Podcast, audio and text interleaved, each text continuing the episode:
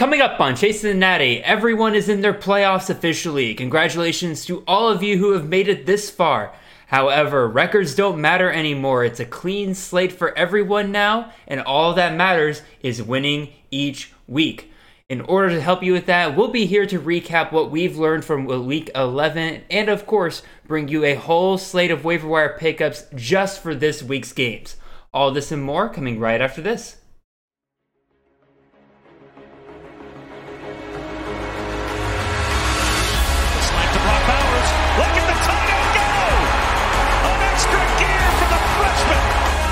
Zappe looking to Jerreth Sterns, who makes the catch and scores. What a burst! TreVeyon Henderson, as advertised, touchdown Buckeyes. This is Chasing the Natty, a college fantasy football podcast.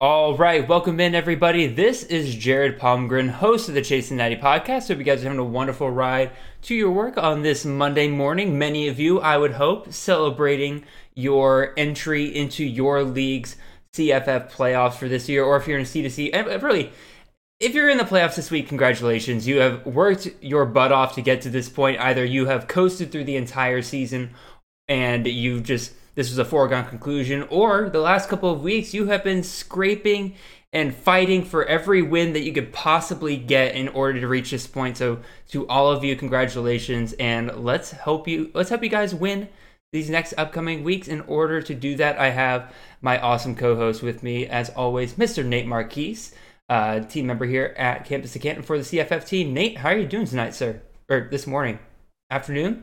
I can't keep track of time anymore. I'm fantastic all day, dude. Don't worry about it. Uh, it doesn't matter if it's morning, noon, or night. Um, yeah, I'm I'm good. Uh, watched a uh, a whole lot of college football yesterday. I'm excited to talk about some playoff matchups. Um, my wife uh, had a, had a little bit of a girls' night on Friday night where I was in charge of the kid, so it she kind of um, flipped the script for me on Saturday, took care of all the uh, kid duties as far as bath time, meal time, oh, put her to bed.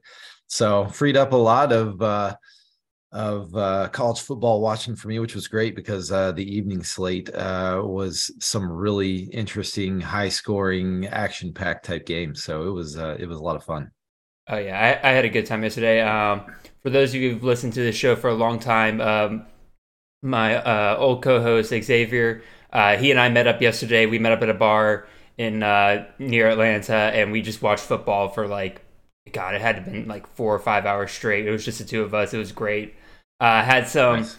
had okay, so we ordered a we ordered a ten piece uh, chicken finger plate between the two of us, right? Because you're like, okay, that'll be like enough for the two of us. Maybe we order some more food later.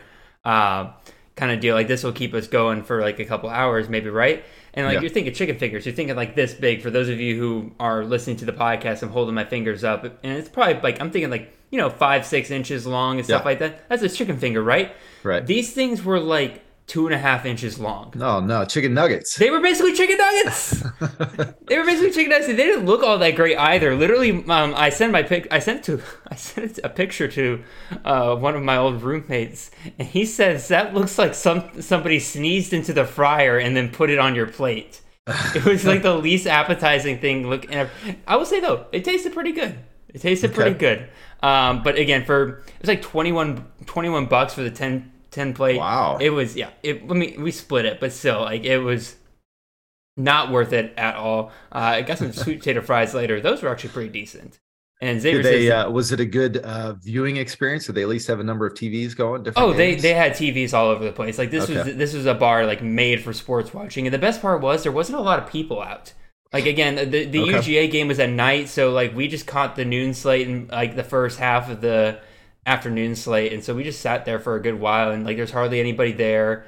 Um, if you ever needed a waitress, you just kind of walked up to the bar and said, "Hey, this is what we want." Like, yeah, it was really really nice. So great time right overall yesterday, and we watched a lot of good football games yesterday. So let's get to it.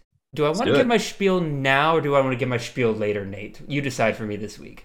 Um, let's do it. Let's go ahead and just fire it off now, man. Go for it. Well, then let's get right to it. If you're watching this on YouTube, make sure you like, comment, and subscribe. Love hearing from you guys down there in the comment section. If you're listening to this on podcast, make sure you follow us there and leave a five star review wherever you can. And if you're listening on Apple Podcasts, go ahead and take a few minutes and leave us a five star review and a written review as well. Those help us out a ton in terms of getting the podcast in front of other people who might be interested in this show.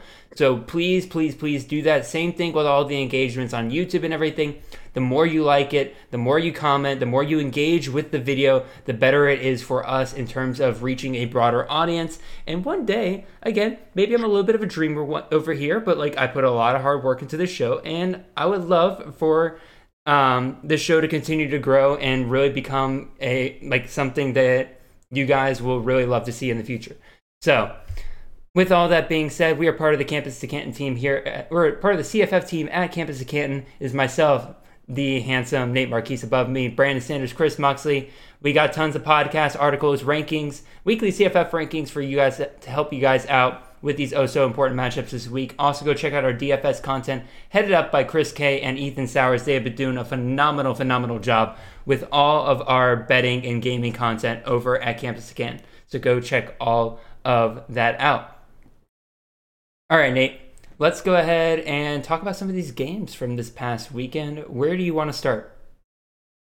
Let's let's start with some of the pack the the Pac-12 stuff going on because that was um you know those games were really good and the Pac-12 found a way to shoot themselves in the foot and basically eliminate a couple teams from playoff contention uh, like they always do and so let's let's talk about this Washington and Oregon game because that was an everything we we had hoped it would be as far as shootout potential. Man, that was yep. uh, a really really entertaining game. What do you think of it?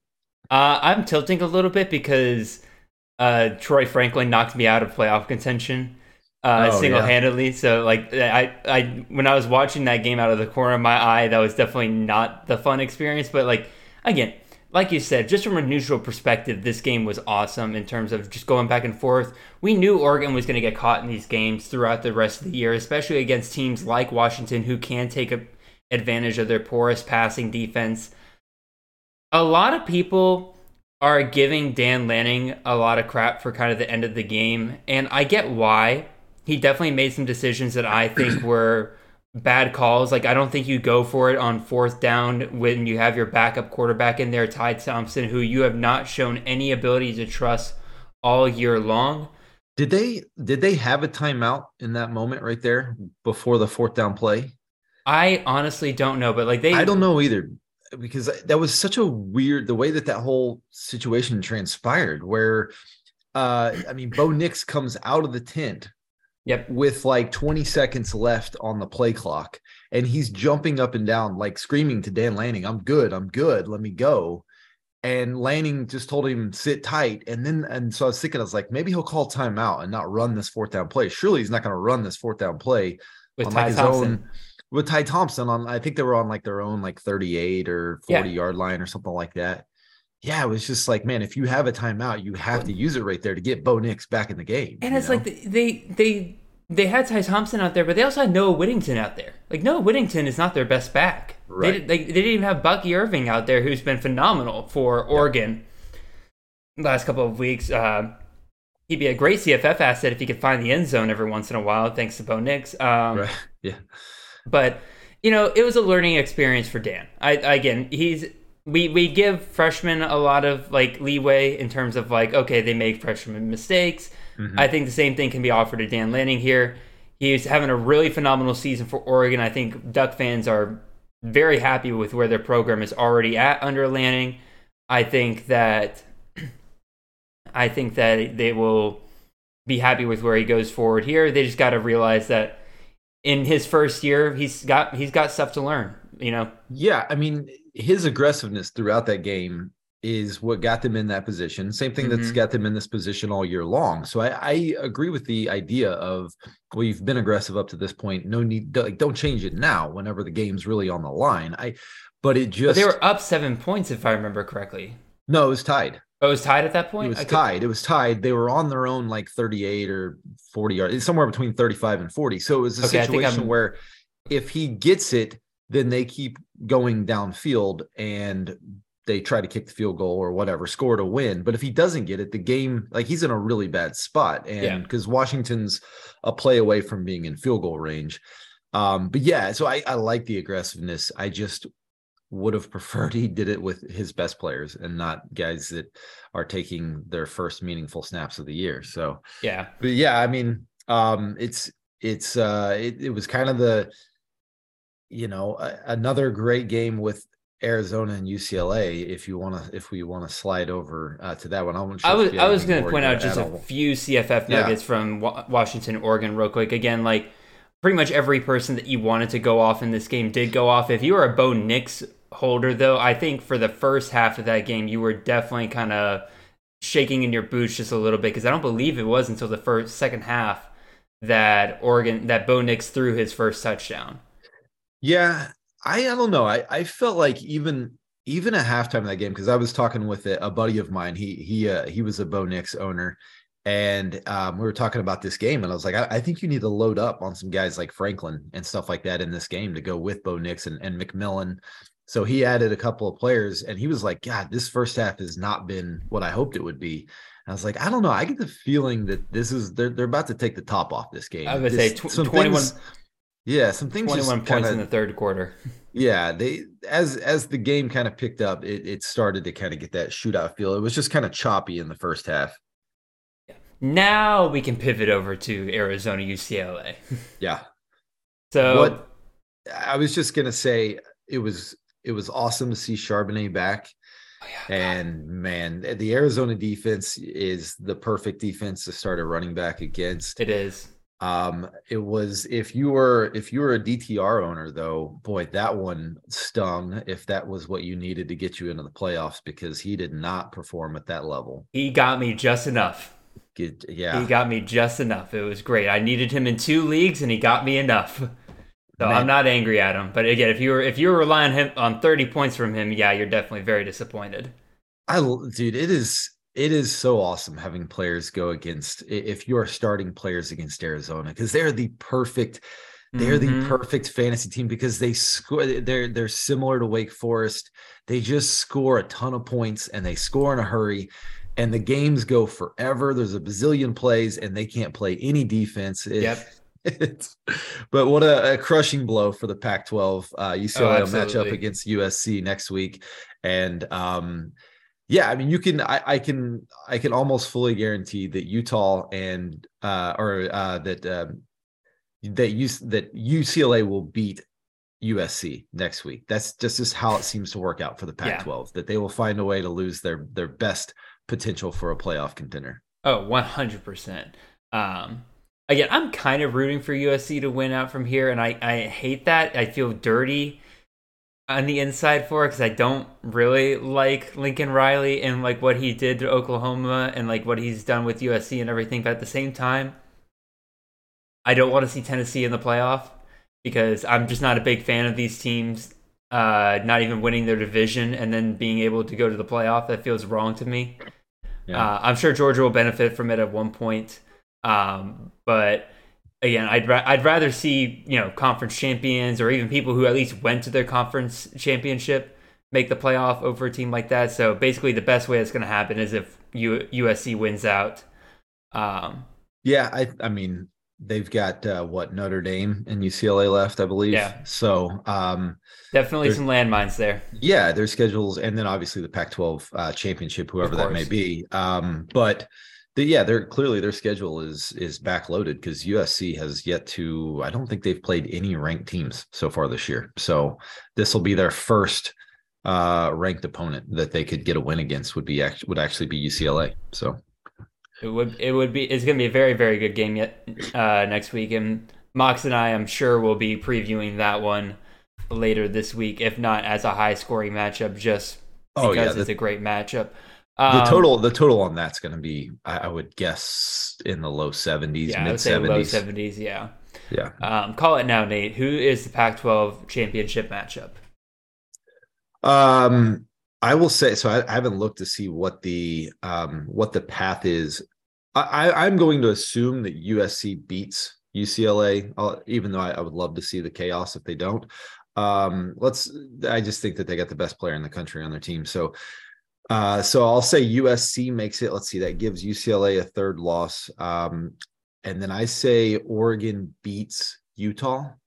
So I'm guessing I, I think that mathematically that means because Washington has two conference losses. So that win that loss that Oregon had to Washington, I still think Oregon's in the lead there. So okay. Um yeah, I'll say you I'll say the long way of saying USC and Oregon. Yeah, it's interesting. I didn't realize this until really they were talking about with the SEC this week that like conference championships are getting locked up at this point. Uh, ACC matchup is already locked up. That's Clemson versus North Carolina. Yeah. Um, SEC is now Georgia versus LSU.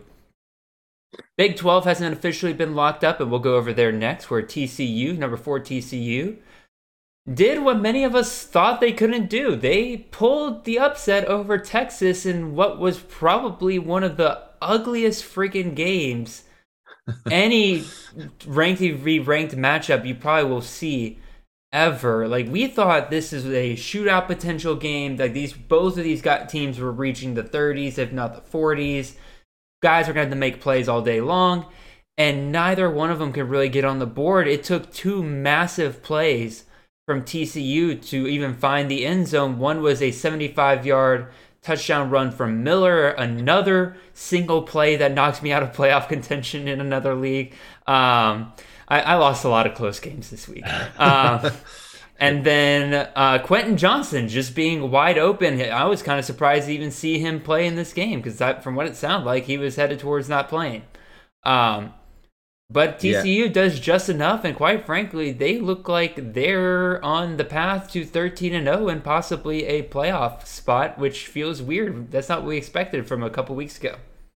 Yeah, a few things stood out to me from this game. One was a lot of people were probably depending on Bijan this week to get them in the playoffs. Mm-hmm. And uh, it's crazy when the best running back in the country is the guy that lets you down, but that's how it played out. Another thing that stood out was is that this game just looked to me like it was both teams had a mismatch of their defensive line versus the other team's offensive line. Both of these offensive lines are um, kind of a ragtag bunch, and they're much better at run blocking than they are pass blocking.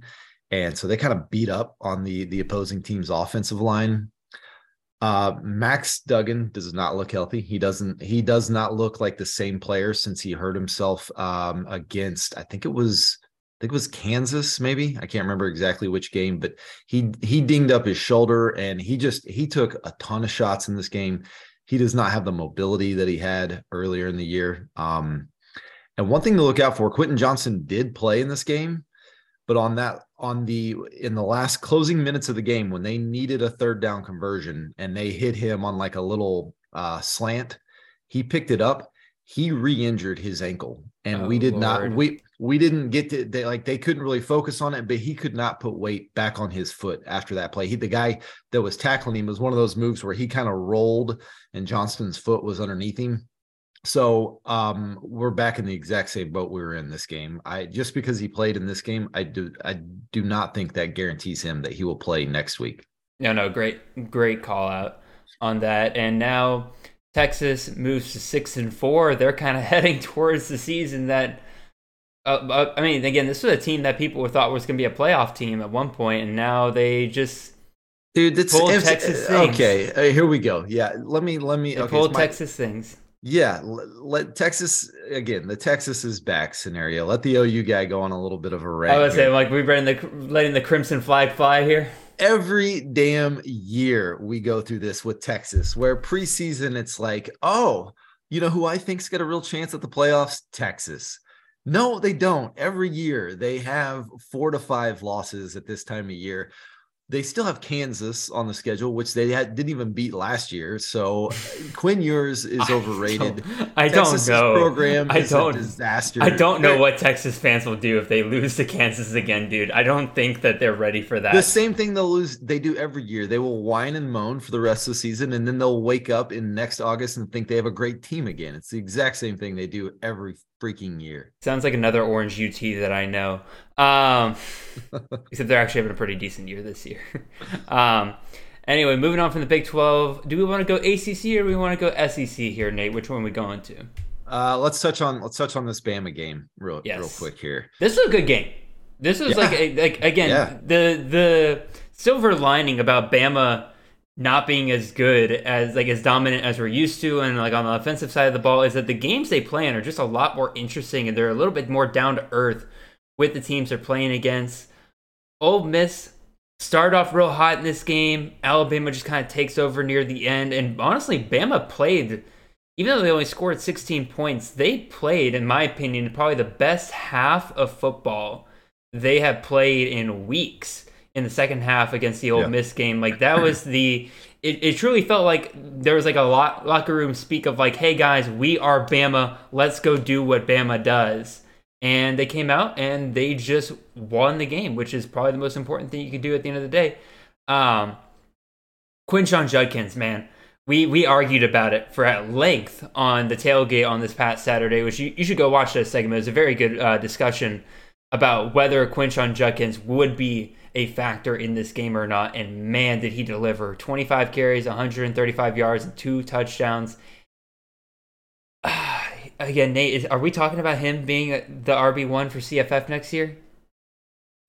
He's absolutely in uh, on the short list. That's for sure. I haven't had a chance to really break it down to look at it, but he's somebody I would strongly consider. I- I mean, this is a situation we don't have to debate this anymore before Ole Miss games. Quinshon Judkins is matchup proof. Um, Ole Miss is has not only What's made it. schedule?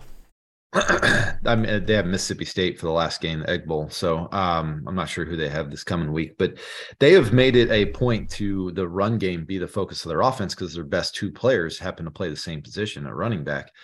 But not only is it the focus, but Judkins is that dude. I, Like Mhm. I, I was thinking about this as I was watching that game. Judkins is everything we think Braylon Allen is, as far as a a back of that size 220 225 plus pounds he's better he's he's better than braylon allen because one he has more uh, lateral movement and more explosiveness in in short yardage. And i think he has the ability to develop into a pretty nice pass catcher. And we have not seen Oh, yeah. that that step being been made by braylon allen at all. So No, I, de- I definitely disagree. I, I, I not disagree. I agree with you wholeheartedly, Nate. Because again, you're asking me who am I taking next year in CFF, Braylon Allen or Quinshon Judkins? I'm going to take Quinshon Judkins. Like I can already tell you that when my first rankings come out, that Quinshon Judkins will be ahead of Braylon Allen, even though Braylon Allen is the Wisconsin running back. We'll see rumors notwithstanding, but um, again, Judkins is that really that dude.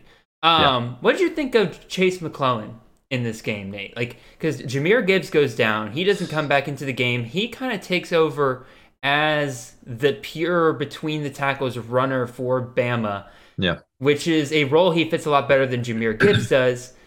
But I still, it still feels like he's not that Bama running back that we've gotten used to in the past years, where he's designed to run between the tackles. I'm still waiting on a guy like Jamari Miller, the freshman there this year, one of those guys to step up. I understand why they're not playing, but like feels like they're going to fit that role much better than a guy like Jase McClellan. So, what do you think?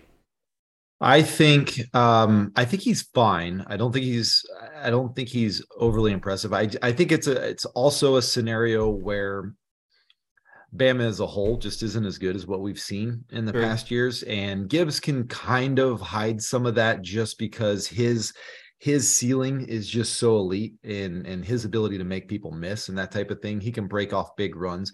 The opportunity for big runs isn't there like it was with Najee Harris and, and some of the other uh even Robinson, you know, some of those other backs the last couple of years. The line's not as good, the play calling's not as good. As far as Jase moving forwards, um, I think he's a really strong play next week because I don't think Jahmyr Gibbs is going to play a single snap uh, against Austin Peay next Yeah, week. we'll get into that here We'll talk about that, but yeah, I think I think that he's he's a really strong play. As far as for the future, um, you know, I I think if he comes back and they don't go get somebody from the portal like they did with Gibbs, um, I I I would caution Jamarion Miller owners. I just have seen Saban over the years really give seniority a a pretty you know pretty important it factors in pretty importantly for him. And if you if you put in the time and you're the next man up he tends to go with you. Same thing we saw with robinson same thing we saw with najee harris. Oh no and absolutely. And the fact that we're not seeing miller really earn those carries this year even with alabama struggling as it is because like again Branson Robinson's getting carries at Georgia, despite the fact that they've seen, or I mean, obviously they've seen injuries at running back, Kendall Milton, Andrew Paul, stuff like that. But he's still getting plenty of carries week in and week out. Bama has had opportunities to put Jamari Miller more in the game, and they just really haven't. Not not any meaningful snaps anyway. Yeah, so and I I like Miller. I think oh, and I, I think he's I love really good. Yeah, saying I love Miller. He he's great. I think he is the next main back of Bama eventually. Right. If McClellan comes back, that's gonna be a big problem. Yeah. Last game we'll talk about here. Let's go over to the ACC matchup of the week. We've got North Carolina at Wake Forest. North Carolina pulls it out, and the Drake Maye Heisman campaign continues. Throws for another 448 yards and three touchdowns. Game winning touchdown. Josh Downs catches all three of those touchdowns. Absolutely insane day for him. 11 receptions, 154 yards, and three touchdowns.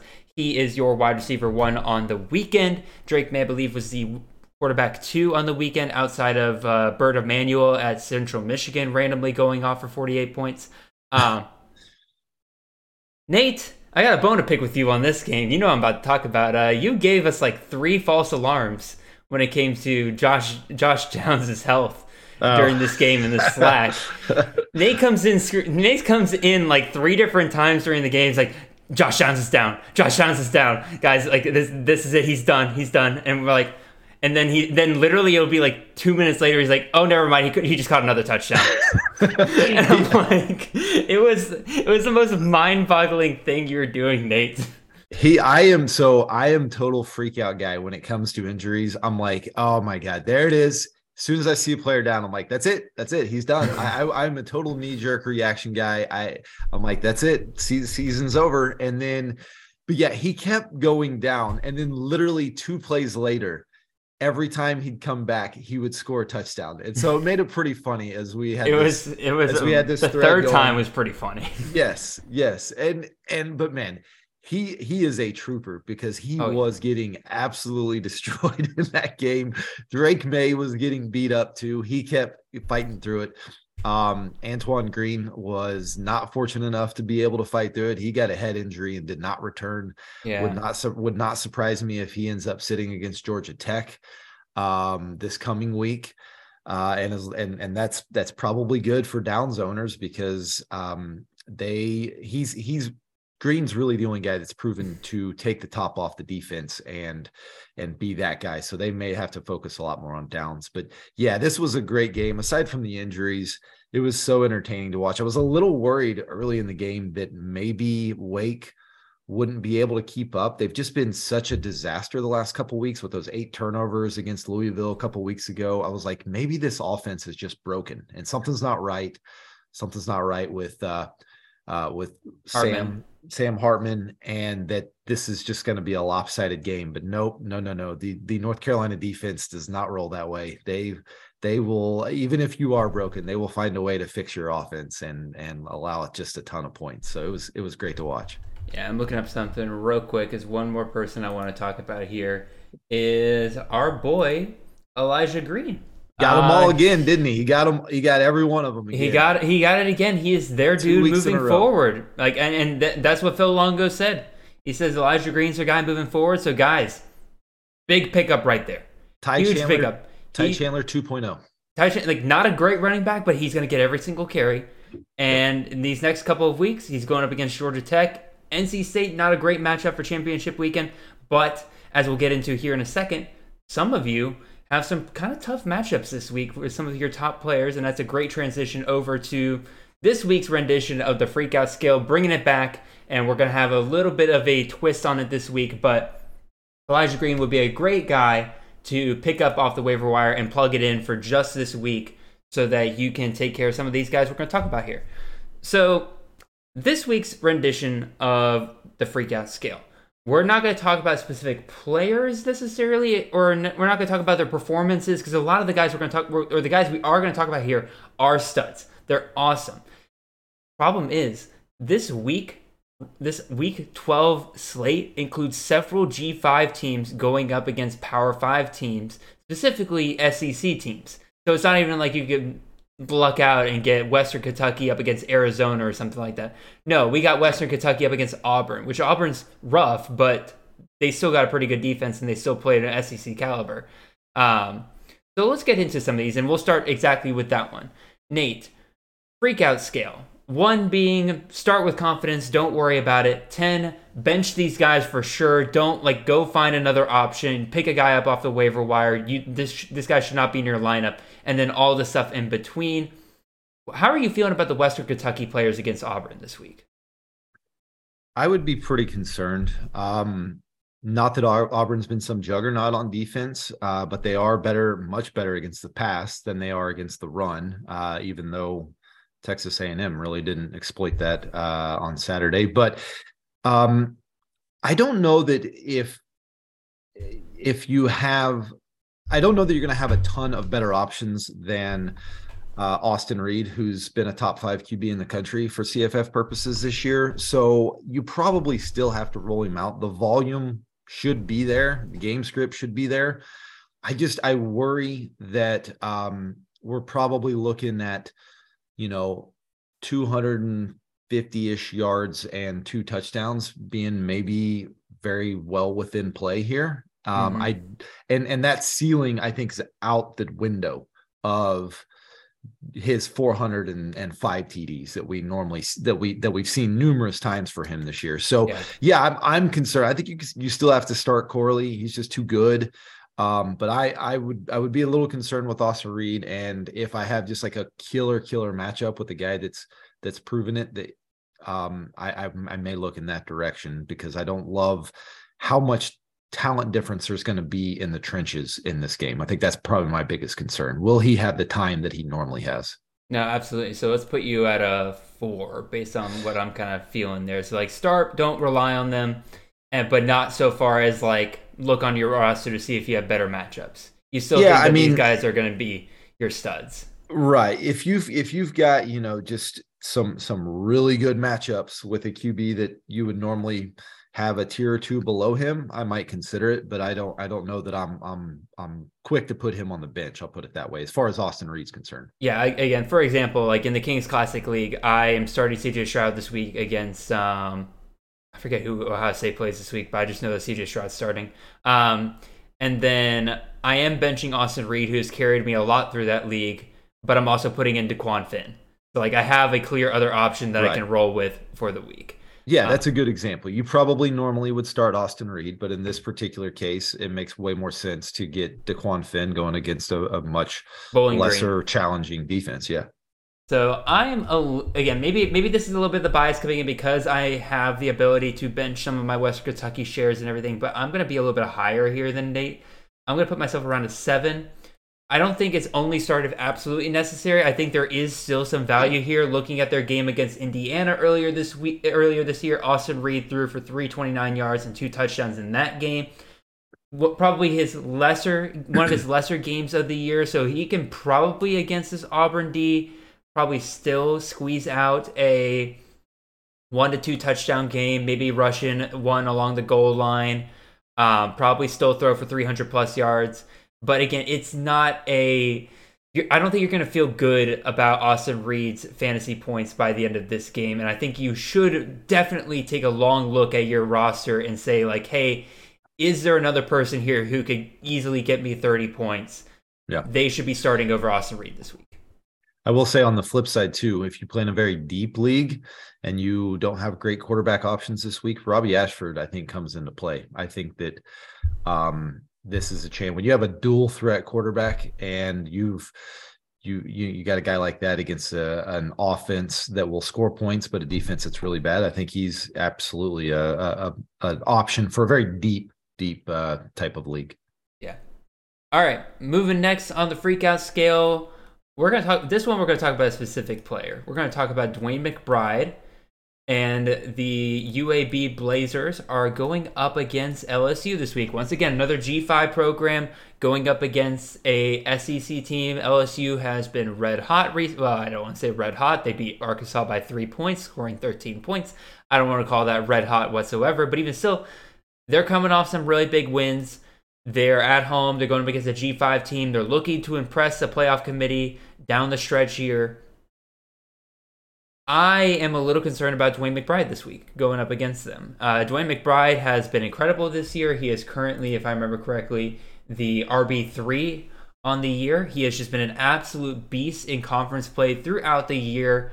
But can we expect that once again this week against LSU? LSU is the sec- 62nd in the country for rush defense, allowing about 141.4 rushing yards per game again, just because of the talent differential, I have a feeling that UAB is going to come on the lesser side of that. We've seen, uh, now granted, I was going to use UAB versus Georgia as an example. We later found out that was a generational defense from Georgia, but even still, like they couldn't get anything going against Georgia last year. Are we concerned about DeWayne McBride here, Nate? I'm probably less concerned about McBride than I probably am about Austin Reed. Okay. Um, just because I don't think this LSU uh, run defense is all that great. And even if the game script, which will likely require UAB to play from behind, that's just not their nature. Um, I would say yeah. he's probably he, so on the scale of you know one to ten, freaking out, ten being the most. I probably have him somewhere around a three. Um, I you know, I'm not a total, hey, just start your studs, doesn't matter who they're playing type guy. Uh, I think it does matter, especially whenever we're talking about playoffs. But um, he's it. He's their offense. It, everything runs through him, and he has the ability to make big plays. So I, I, I think 100 yards and a touchdown is within his is definitely within his range of outcomes here. Yeah, because I'm looking through his performance. He hasn't he hasn't had a week below 18.1 fantasy points yeah, on a half PPR format. He has he has found he has found a way to score points every single week. I do think there's a decent chance that he is going to be this is going to be his lowest fantasy output of the season. Like I could see him getting less than 18 points by the end of this game. Yeah. I think I'm going to be with you though, Nate. I'm going to put him right at a three, maybe a four, just so I don't clog up the graphic here. I'm probably a little bit more worried than you are. And I would say just double check your roster, see if there's anybody that is just a clear they're going to have a good day because it's a good matchup kind of deal. In which case, then you can put him over DeWayne McBride. But unless you have a surefire guy, he's going to kill it for you. Go ahead and put DeWayne McBride out there and rely on him to at least fall into the end zone at least once. They love, love giving it to him when they get down to the one yard line. Yeah. Next up here, Last one we're really going to talk about here, and honestly, I probably could have put our Utah conversation here, Nate, as well. So we could talk about that here in a second if you want to. But first, we'll talk about Alabama offense going up against Austin Peay this week. Completely different here. No, we're not going to tell you about Austin Peay players. We're going to talk about Alabama offensive players. One of the biggest conundrums you face as a CFF asset fantasy manager is when your teams go up against just lower competition. How much you trust them to play enough snaps for them to get the points you need by the end of the day? Because they're going to play less snaps. However, they're probably going to get more yardage per snap out of those snaps. So you can still have a really, really good day. But if you don't hit those big plays, if you don't see them, um, if you do, if you don't see them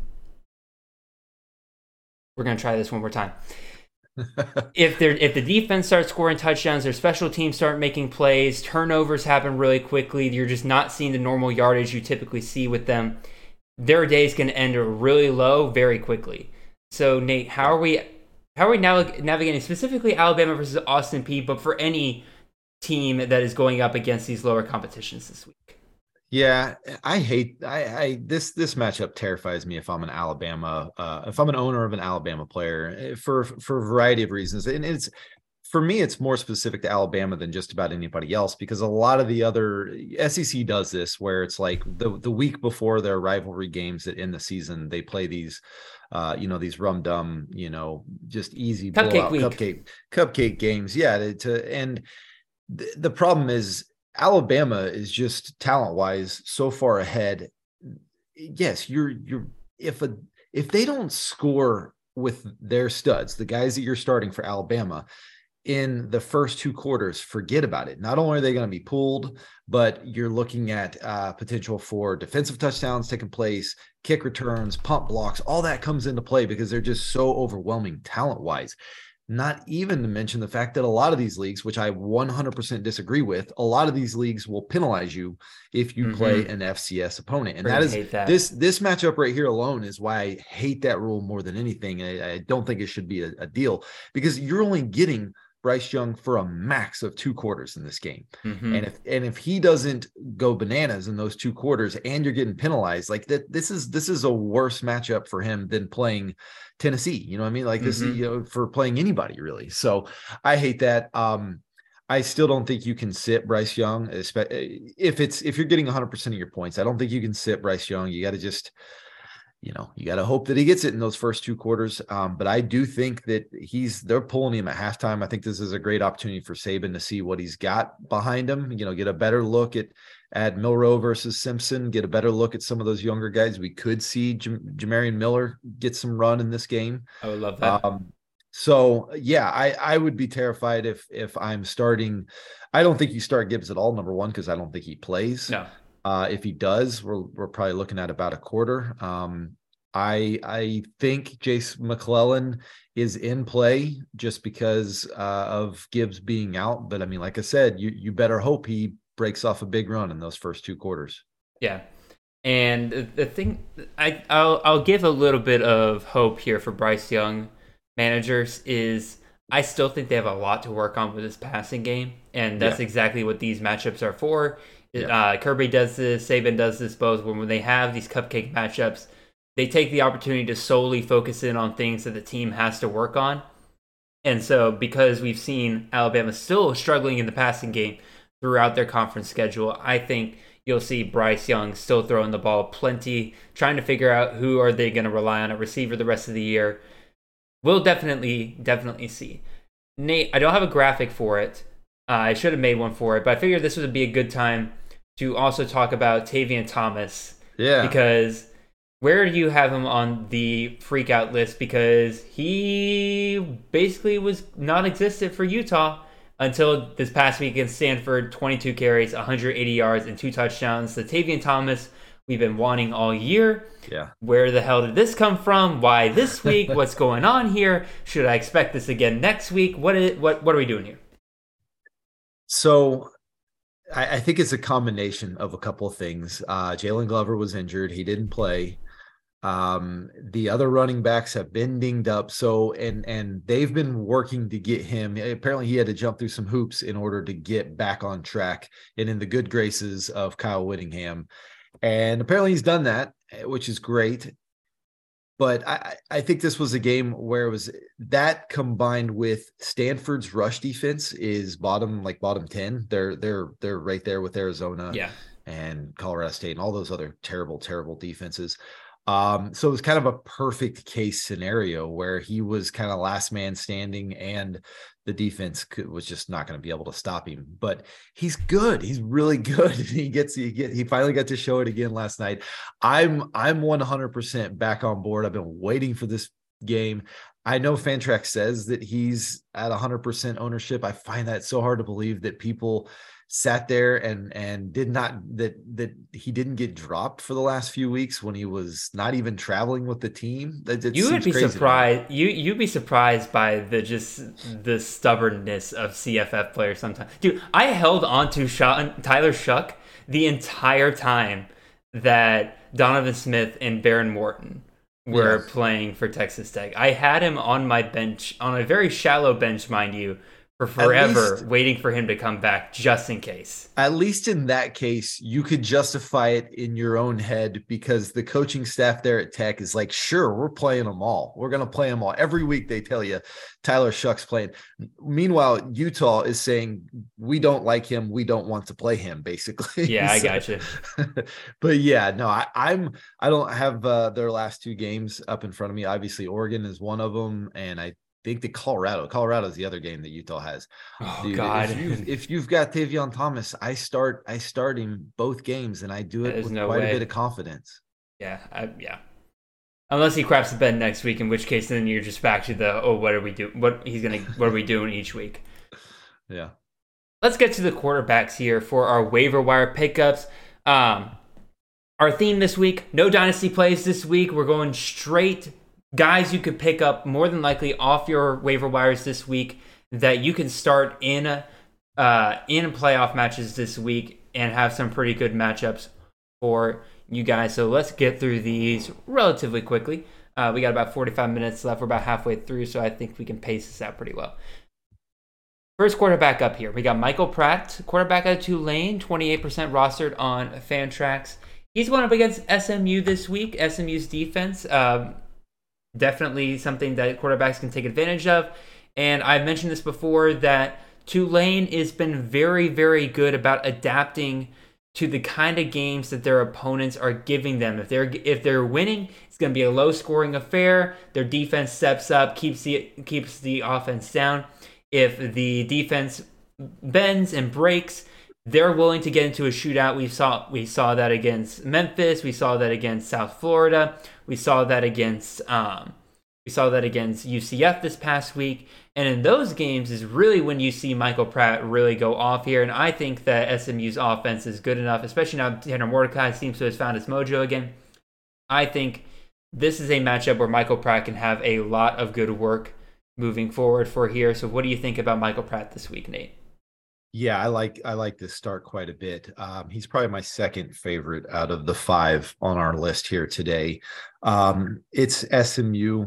Uh, if if I'm reading that correct, they have SMU this week, Yes. right? That's a. I mean, that's a. That's that's a just perfect matchup. Start him. Start Tyjae Spears. Uh, it's it's the best you could hope for because uh, you know SMU will be able to keep up with Tulane a little Yep. bit and uh they they do not play good defense so yeah i say start start him with confidence he this is a good example of if you own austin reed and you you know you you would never start michael pratt over austin reed but this week i think it's worth considering you It know. I, I think michael pratt's ceiling uh might actually be a little bit higher this week Yeah, So, that that is that again. That's why I wanted to focus. Like I, we we we first focused on the idea that like our our waiver wire pickups are going to be just for this week. These are not this week and next week plays for playoffs.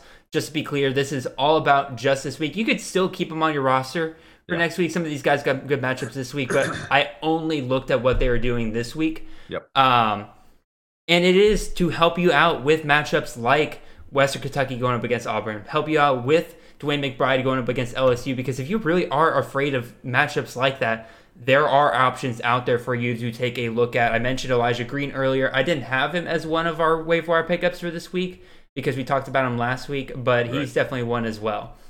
Um, Michael Pratt, the one last thing I'll throw out here, he is difficult to counter in terms of receiving guys because there's not a set receiver that he throws to. It could be the tight it could be the tight end. Um oh my god, he's my favorite.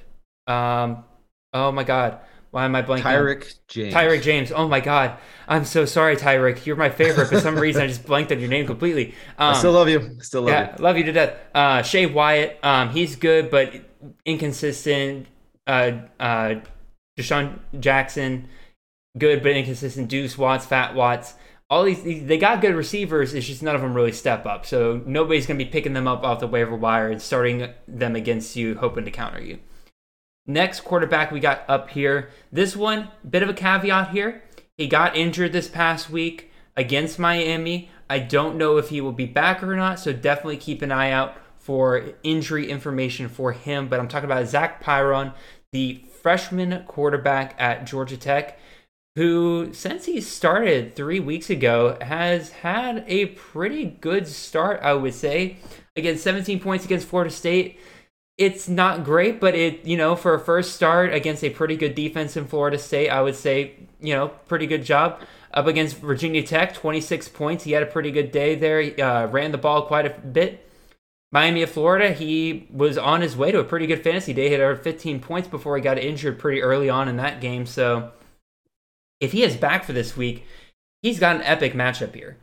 He's going up against UNC, which, if you haven't learned anything by this point in the year, is that anybody going up against UNC is definitely somebody to look out for. And we'll talk about another Georgia Tech player to look out for here in a little bit. But Nate, outside of the injury concern here, again, obviously, if Pyron turns out to be injured and out for the game, don't play him. But what do you think about Pyron, assuming he plays?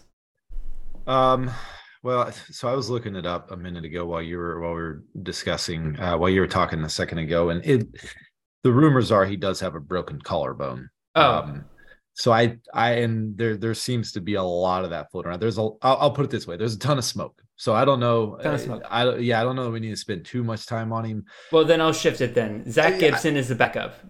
It's, Zach Gibson Zach Gibson's terrible. I was I Um, was saying like the problem is he's bad.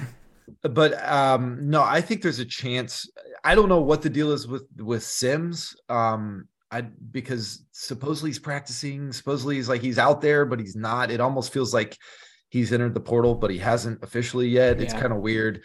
Um i think this is actually a game where we could see um uh Foma, Fomachan, Fomacon, however you pronounce it, Taisun Phommachanh, the, uh, the transfer, yeah, the transfer who came over from Clemson, right?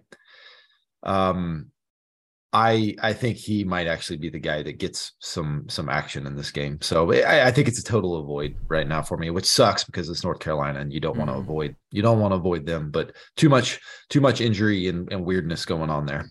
Dang. I guess we'll move on then. Next Okay. up here, we got Will Howard, quarterback out of Kansas State. I, uh, God, Adrian Martinez almost, he almost cost me a playoff spot this week. A lot of players costing me and almost costing me playoff spots this week. Adrian Martinez goes down to injury again because apparently his body is made of paper mache now. Um, Will Howard steps in once again and just does Will Howard things, has another pretty decent day, um, and fits right into this uh, uh, Kleinman system that he's been running over there at Kansas State. Uh, t- another 20 fantasy points yesterday against a pretty decent Baylor defense. Uh, he's got West he's got West Virginia this week, and West Virginia is one of the worst defenses in the um, in the Big 12. I believe that Kansas State absolutely could take advantage of this, and Will Howard, like I said, he runs that offense extremely well. No reason to believe that he couldn't put up at least like a 25 to 30 point fantasy day for you, and you call it a day. So Nate, what do you think here? Yeah, I love it. This this is the one that that I actually probably prefer even over uh, Pratt.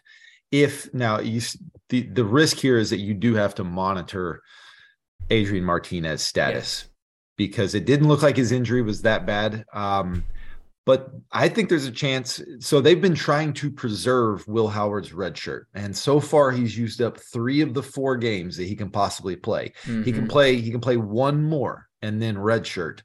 So they could technically start him this game against West Virginia and then go back to Martinez. So keep that in mind for the last game of the year. You you may just be picking him up for one game in Will Mhm. Howard. Will Howard is better than Adrian Martinez. He's better for this offense than Adrian Martinez. He's Yeah. not as explosive, but um, I will say this is a great matchup against West Virginia. They're not very good on defense. And um, if he's if Will Howard uh, is is healthy going into next year, he's actually been a little dinged up. He's a good runner, and we haven't seen that. We haven't seen that from him this year because he's uh, he's been a little he's been a little dinged up uh, from the first game he played against TCU, but he fits this. Uh, Colin Klein's the offensive coordinator there, and if anybody remembers Colin Klein, he was a fantasy just absolute monster and he he even went to new york as a heisman trophy finalist and will howard is a, like a spitting um clone of him but actually passes the ball a little bit better so i love this uh if, if we get if we get word that it's uh, not going to be adrian martinez this week i love will howard for this matchup Yeah, I mean either one I think works really well for this matchup. Again, obviously Adrian Martinez.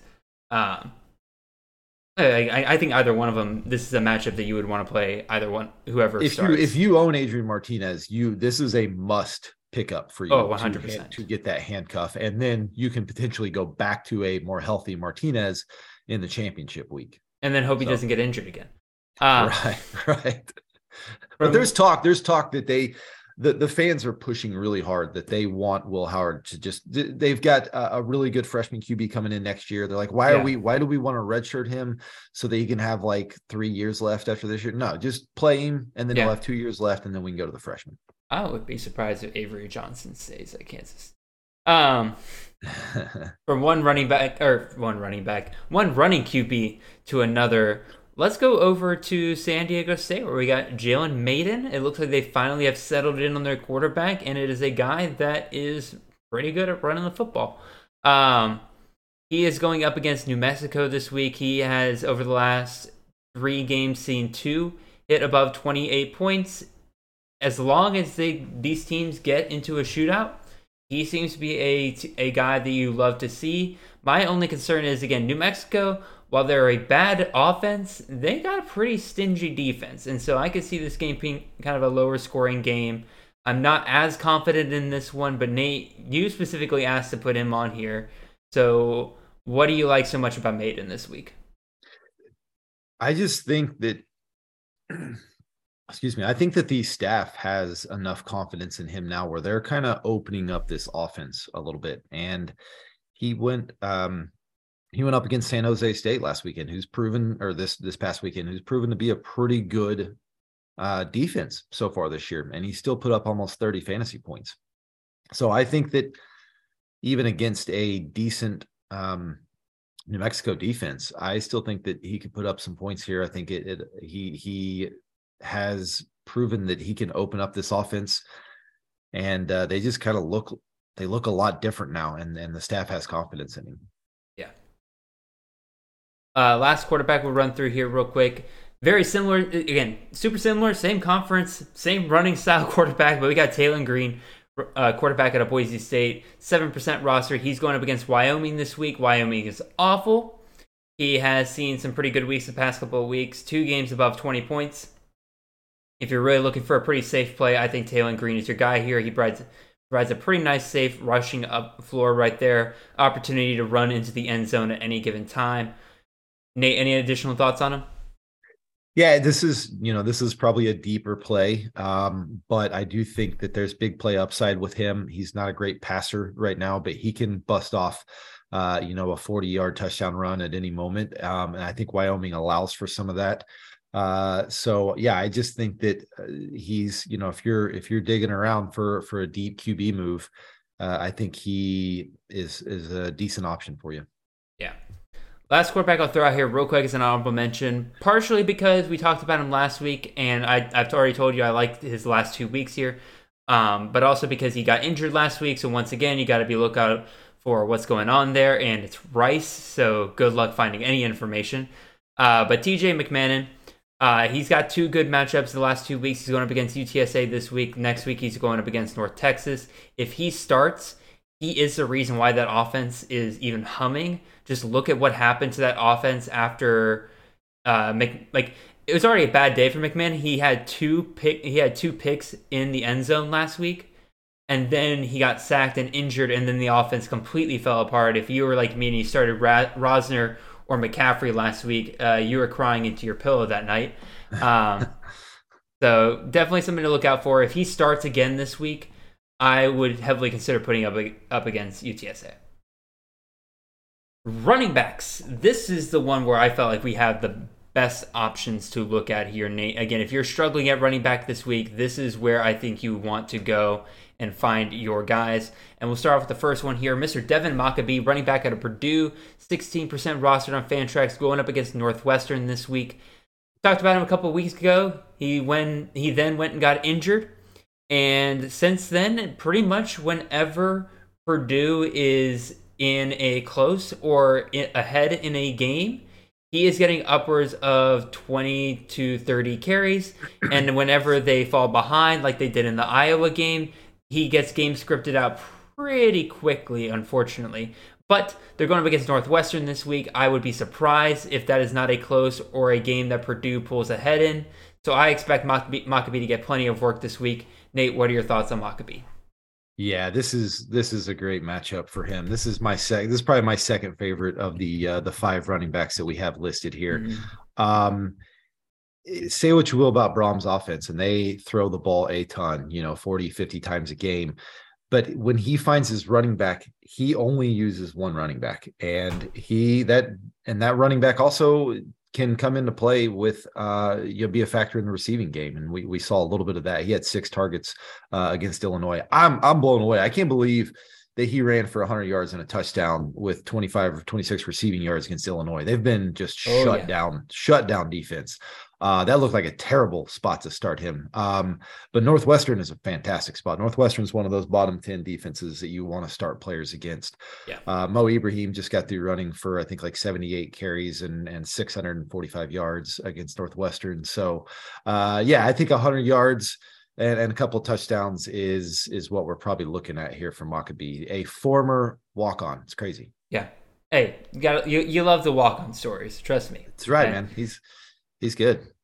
So again, Mockobee, very good matchup there. We'll go over to another running back here. Let's go to Nakia Watson, running back out of Washington State, the former Wisconsin running back. Nate, you talked about it earlier. You want to start the dudes that are going up against Arizona. And not only is Watson a dude going up against Arizona, he has been on a pretty good roll the last couple of weeks since he, he has come back from injury. He has had two games, 26 and 34.8 fantasy points, respectively, two 100 plus yard games, four touchdowns in the last two games. Washington State is not this throw it all team that we wanted it to be in the preseason. They're running the ball quite well, and Nakia Watson is a huge part of that now. So I feel really, really good about this play this week, and this is definitely somebody I'm targeting on the waiver wires in terms of people to start in place of guys like DeWayne McBride if I can get him. Yeah. Yeah, this is this is my favorite uh of the running backs this week. Probably my favorite as Uh, well. Yeah, I mean he's he's been just an absolute stud with over 150 total yards and uh and and at least a touchdown in both games since he's been back from injury. I thought that Jaylen Jenkins was going to run with this job whenever Watson went down early in the season. Uh, and then Jenkins got hurt. and So then he got hurt. Yeah, and then Watson comes back, and this staff has not been shy about feeding him uh, the rock. So uh, it's Arizona; they're going to score points, and Washington State is going to want to lean on the run game in order to slow that Arizona offense down and give their defense uh, some breathers. So, uh, yeah, I, I think I think he gets 150 yards and at least a touchdown in this game. I think he's a he's he's a I mean, he's probably somebody that's going to be in in Moxley's top 20 for his weekly rankings. I mean, it's a great Probably. matchup. I, this is one of those ones where like I'm looking at it, I'm like everything lines up for him to have an awesome week. Yeah. I still have that nagging feeling in the back of my head of like he's gonna he's gonna hit like 40 yards and not get a touchdown for just for whatever reason because that's just how CFF works sometimes. Yeah. Um, next up, let's go to a um, backup running back here, but like it's one that I think is an important one this next week. Uh, De'Von Achane is out. He's got a boot on his foot. I don't think he's coming back anytime soon here. And so last week in a terrible, terrible, terrible game for Texas A&M, not a lot of bright spots. We But we there- couldn't we couldn't help ourselves, could we? No, With Texas A&M. We found a way even when we're trying to talk up a player, we still find a way to talk down about A&M for a minute. Uh, yeah, no. If you get, if you, I, I wonder what kind of odds you could have gotten before the season that said that Texas A&M would not go to a bowl game. I don't know. Uh, anyway, um, but again, few bright spots in that game, but one of them was Amari Daniels here, the running back at Texas A&M. He got 11 carries in this past this past week, 83 yards out of them. He was popping off at 7.5 yards per attempt. Very, very good game for him. I think A&M might have found something here, a guy they can rely on with De'Von Achane out. Definitely somebody to look out for next year if Achane does not come back, I might add. Um, and guess what? The best part is he's going up against UMass. Even A&M can't find a way to screw that one up. I hope. Jesus, Jimbo. Oh, how great it would be if they did, but no, Uh-huh. they won't. They won't. So Yeah. yeah, go ahead. I, I, yeah, this is one that you can just you know this is a super deep league play as well. Just kind of throw it up against the wall, see what sticks here. But Le'Veon Moss uh, got the start for A and M against Auburn. He was awful and did nothing, and they quickly went to Amari Daniels, and he got pretty much all the carries in the second half. So this is just kind of a situation where if Amari Daniels looks like he's going to start the game and they give him the ball, you can't not be successful against UMass's defense uh, yeah. when when we're talking about the run game. There's there's always a chance in this game, like we talked about with Alabama against Austin Peay, where um, Weigman, you know, has a big day, 300 yards through the air and a few yeah. touchdowns, and and but the problem is they're only they're down to two um, running backs that they're two uh, scholarship running backs that they're playing. It's Daniels and yeah. Moss. I mean, there's there really isn't anybody else, and I can promise you, you don't go from being in a boot to coming back and playing against UMass the next week. So mm-hmm. Achane is out. Just count yeah. on that. I would have definitely, definitely agree with that. I, I like this play definitely in a deeper league. See what happens out of the two of them because maybe maybe Moss does have a better day next week. But like you said, if they're splitting the carries at all, Daniels is going to be a big part of that. Yep. From one SEC running back to another, let's go talk about Cody Schrader. Uh, running back out of Mizzou, once again, Nate scared the crap out of every all of us last week when he just kind of randomly threw out the idea that Eli Drinkwitz might go back to Nathaniel Peat. Uh, that didn't end up happening, thankfully. Cody Schrader was still the main running back out of Tennessee uh, against Tennessee last week. Not a good week though. Ten carries, 25 yards. Quickly, game scripted out. Tennessee was they had to, they had to keep up with Tennessee, and it just wasn't working out for them. And you might say, oh, that that's pretty bad for him moving forward. Well, guess what? He's going up against New Mexico State this week. Mizzou, Eli Drinkwitz, they love to run the ball with just one guy whenever they can. Schrader is that guy right now. And again, they're going up against New Mexico State. He is going to find the end zone at least one or two times or during this game. Mizzou is going to be scoring way too much for him not to. I like him to have a very big week this week. Nate, what do you think? I'm nervous about this one. Um, I've I've have my concerns, and I would have a tough time endorsing anyone starting Cody Schrader. Yes, it's New Mexico State, and I would have 100% been on board with this one before last week. But um, Drinkwitz did use the other running backs a little bit more. Schrader went from basically getting like every carry to uh, Peat and uh, Elijah. What's what's his name? Um, the young guy there. I can't remember. Anyways, he got some he got some run too. He got he got a handful of carries. Um, that that's a little concerning for me that we may not see the volume that we thought we were going to get out of this game. Um, so there's still a chance that um, that they roll with him, but I do think that we don't see any more than maybe like 12 ish carries well, he can break. He can break one. Trust me. My my Georgia Bulldogs found that one out. Uh, he That's can, weird. Isn't he, that can, weird? He, he, can out. He can out. He can't outrun Georgia's defense, but I bet you can. He can outrun New Mexico State's. It's like uh, his longest run of the year. I think it did come against Georgia. Where he oh, it was a long like, run. Yeah, and I watched this guy play, and he can't outrun anybody. And I'm just like, how did he get that that long run against Georgia. Well, he didn't. He didn't outrun him. Like they caught up to him eventually. yeah, he's just the problem with him is, and he's an absolute just grinder, and he's he gets yeah. you three yards a carry. It's basically what he's been averaging the last three weeks. Um, but it's it is New Mexico State. If you if you told me he was going to get 80% of the carries, I would say he's an absolute start. I don't know that we're going to see that though. That's my concern. I'm more confident. Okay. I, I think I, I, I, I think I think them spreading out the carries just a little bit last week. First of all, again, no other running back got more than three carries. right. I think it was more about them just trying to spark something, seeing if they could get a change of pace out there. Once again, it was they fell behind. A plotter like Schrader was not the guy they needed in that moment, so they tried to move to somebody else, see if they could get anything going.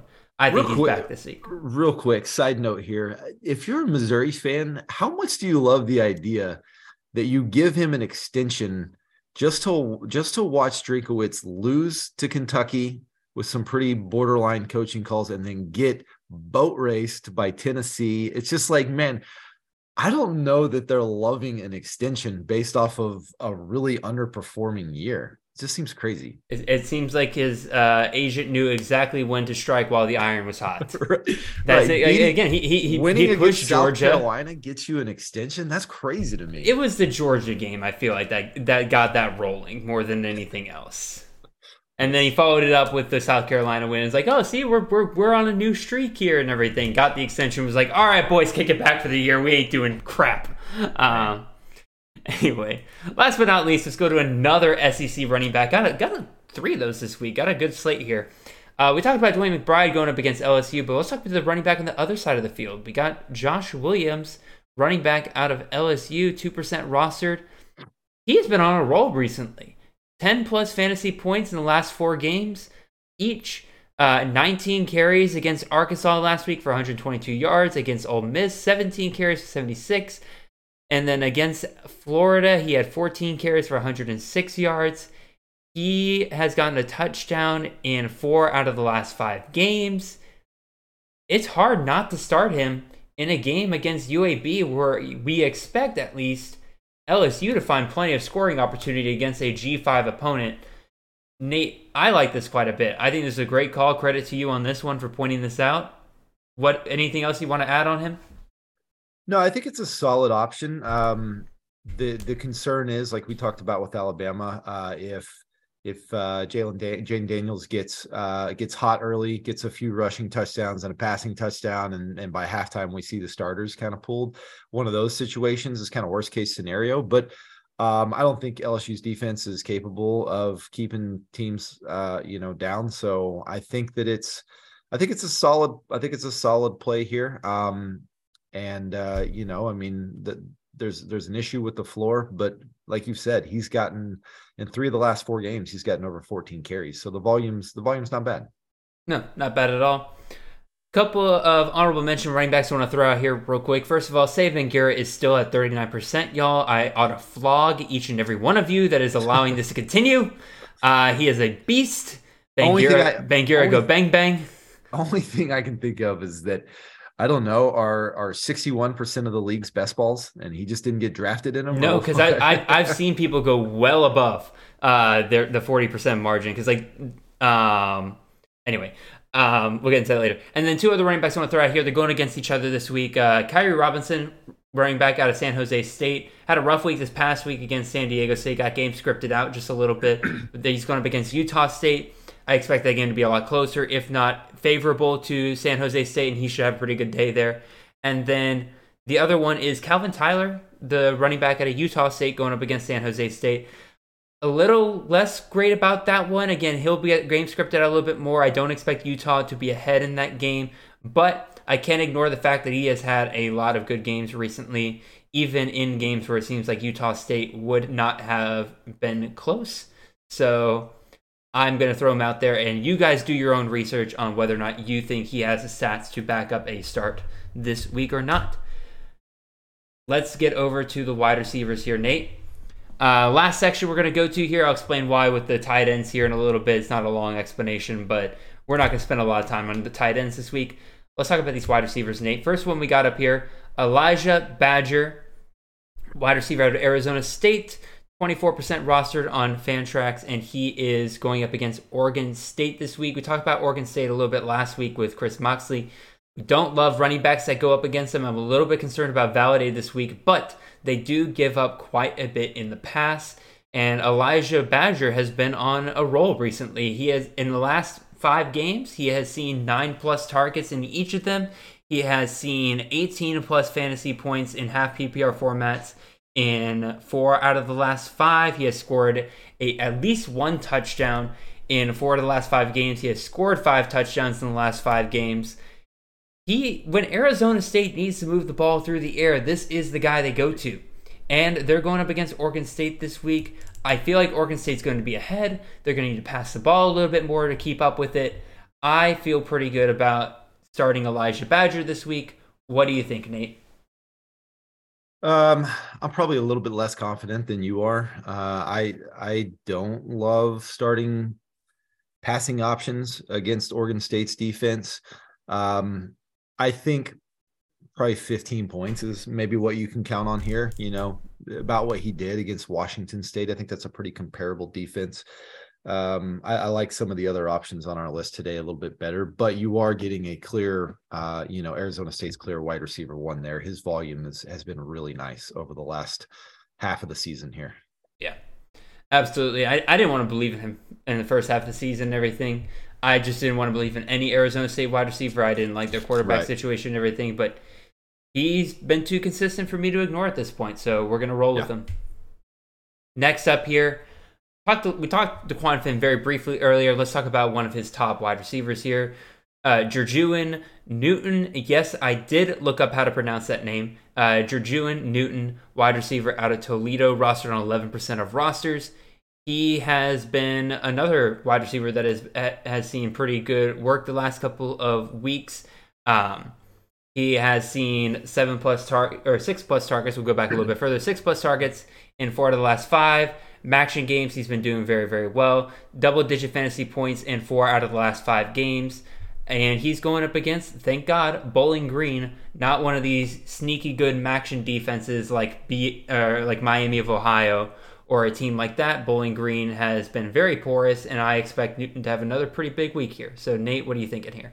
Yeah, I like it. Um, he's been pretty boomer bust lately, but if you look at it, the two games that he was down, where he did not do much, he didn't have much fantasy output, with the games where um, the uh, quarterback brain fart here. What's his name? Dequan Finn. Dequan Finn. Geez, uh, the, it was the games where Dequan Finn was also uh, banged up and yep. either didn't play or left early. Good call. So when he's with Dequan Finn, uh, his numbers have been really, really impressive. So yeah, I, I think you can throw him out there with confidence now that we've seen Finn back and you saw his fantasy output rise as as soon as Finn was back in the lineup. Yeah. So I, I like this call quite a bit. I also like uh, the Toledo tight end Turner if you're looking for like a quick pickup right yeah. there. He's a pretty good pickup this week, but uh, again, we're not going to go too in depth with tight ends because we're running out of time. And also, sorry, tight ends.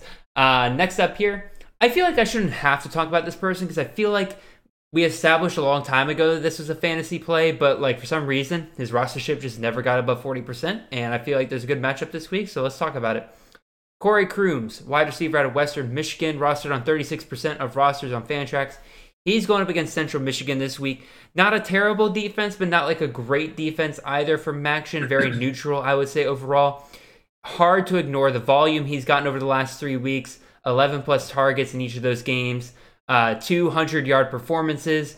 I don't want to talk about his performance against Miami of Ohio, where he had 13 targets for three receptions. Don't worry about that because Central Michigan, they're again, they're an average defense for the MAC. They're not Miami of Ohio. For some reason, Miami of Ohio, very good defense in the MAC this year. I would not start any MAC players against Miami of Ohio this year. Um, but even so, Crooms very much on a roll. The new quarterback situation is definitely helping them out there, and he is the way that they are moving their offense.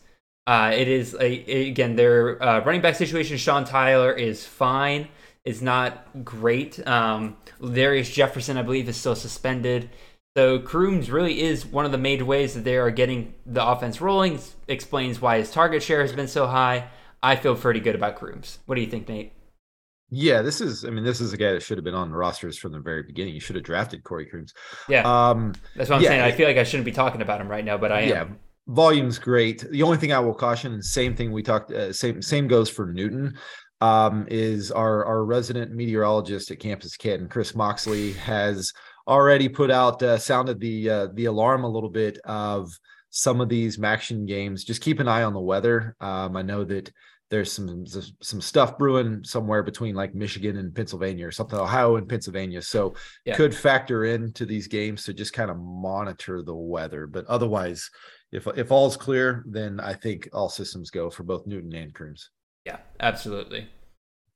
All righty, Nate. I'll have to admit to you, this next one, this next call, I don't really like it. I love it. so Nate, we got Dominic Lovett here, wide receiver out of Missouri. What what do you what do you like so much about him?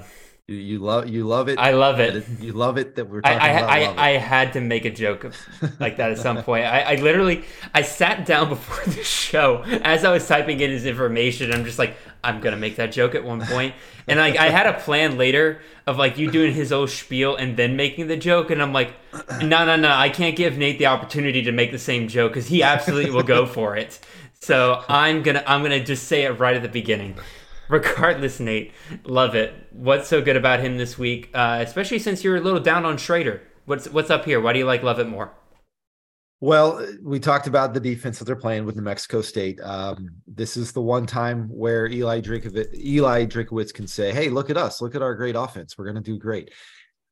Where my consign, my concerns lie with Schrader and his usage. Dominic Lovett has been the primary target there for Brady Cook. Now that's not great. Say it's not saying much. Right. That's not saying a lot, but people think, oh, this is, you know, Luther Burden's going to be great. No. What if I, what if I told you that Dominic Lovett has three, almost three times the amount of yards that Luther Burden does? Dominic Lovett has been by far the most productive in the pass game there at uh, Missouri. Luther Burden's been saved by a few runs that he's gotten into the end zone, but Lovett is by far their best, uh, their, their most frequent target. I think that uh, we see them kind of you know let loose a little bit in this game and uh, they're going to want to run up the score a little bit so that the fans can get off of Drinkowitz some and I think Lovett could be the benefactor of that and I, I, think 100 yards and a touchdown or two is uh, within his range of outcomes this week. Yeah, I agree 100%. He has really been sneaky good. Like you said, everybody's been so focused on Burden. I just looked up their fantasy scores so far this year in half PPR formats.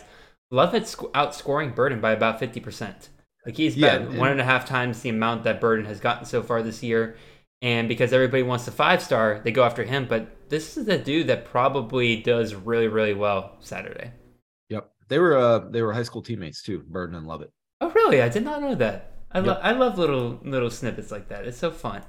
All right, last guy we're going to talk about here. And again, th- caution here. Again, we talked about his quarterback earlier and how his quarterback still might not play based on the injury smoke that we are hearing. But even still, if Zach Pyron comes back, I want his number one wide receiver in Nate McCollum, uh, wide receiver at Georgia Tech, rostered on 2% of rosters. Like I said earlier, they're going up against UNC. And if they get into a shootout, Georgia Tech is going to have to rely on the number one wide receiver to keep them in this game. And he has been the number one wide receiver. Uh, four out of the last five games, he has seen eight plus targets. Last two games, he has seen 100 plus yards and a touchdown. He has been pretty consistent for this uh, Yellow Jackets offense. Again, this is a guy that if you're going to play him, you play him this week. Don't worry about playing him against Georgia. He's somebody that, like, again, caution on Pyron. I like his ceiling a lot less without Pyron out on the field, but even still, I still might go with Zach. It, go with him. Zach Gibson's out there, but I'm not like super confident in it. What do you think, Nate? Yeah, like I said, I I I don't know enough about the quarterback situation to have confidence really starting anybody for Georgia Tech, even though it is North Carolina. Um, but people don't realize this that Nate McCollum's actually pretty good. Yeah, He's like he's a talented wide receiver. He's somebody that if they got a functional offensive system in with their new coaching staff coming in next year, he's a really nice play dynasty. Um, Mhm. he's got two years of eligibility remaining after this year. So um sorry I don't have a ton of confidence in him this week, but I I do have a fair amount of confidence with him moving forward into 2023. yeah. Again, with Pyron doing as well as he is and everything, definitely you like the future of the the passing game for Georgia Tech. And like you said, they get the right hire in there, they'll be just fine. Yeah. Last thing we'll talk about real quick with, with regards to the tight ends. First of all, we're not going to do full breakdowns of waiver wire pickups at this point because let's be real. If you're in the playoffs, you more than likely have your tight end set. Like you more than likely have dudes that you're relying on on a pretty regular basis. You just kind of plug them in. You take the points they give you, even if you don't have a stud like Bowers or Mayer and everything. You have your favorites that you've kind of picked up here and there that you plug in on a week to week basis and say like, okay, I'll ride or die on this guy. So we're not going to go deep into that. We're not really streaming tight ends at this point. You have your dudes. And then the other part we'll throw out here is Dalton Kincaid is recovering a little quicker than I think a lot of us were kind of expecting. And I think a lot of people have dropped Dalton Kincaid in some leagues, expecting him to be out for the rest of the year. Just go double check your waiver wires to see if he is available. Kind of a similar situation to what Nate alluded to earlier with Tavion Thomas. Mm-hmm. Look for people who gave up on these guys maybe just a little bit too early and try to see if you can take advantage of that real quick. Not promising anything, but just go double check. Yeah, I've I've heard of some leagues where he got where he got dropped. Yeah, I mean it's playoff time. You got to kind of make some moves, and you got to cut any players that really aren't going to factor in in that particular week if you need to get a, a W in order to make the playoffs. So yep. it's possible he's he could be floating around out there. Yep. And with that, that brings us to the end of our show. Nate, you have been phenomenal once again, sir. Again, I can't believe that we only got one more of these recap shows to do. Well, no, that's a lie. We got two of them to do.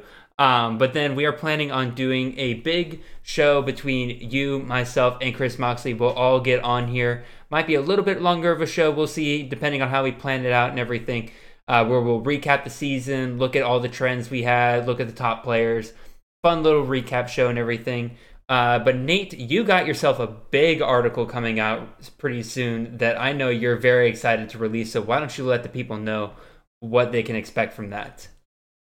Yeah, we uh, we we touched on it briefly last week. So I have a article that is going going to basically be a uh, conspiracy theories uh, just dream article of potential quarterback uh, transfers and where they might end up and teams that might be looking for uh, for a quarterback. So it's going to all be uh, you know what ifs and what if this happened, what if that happened, but.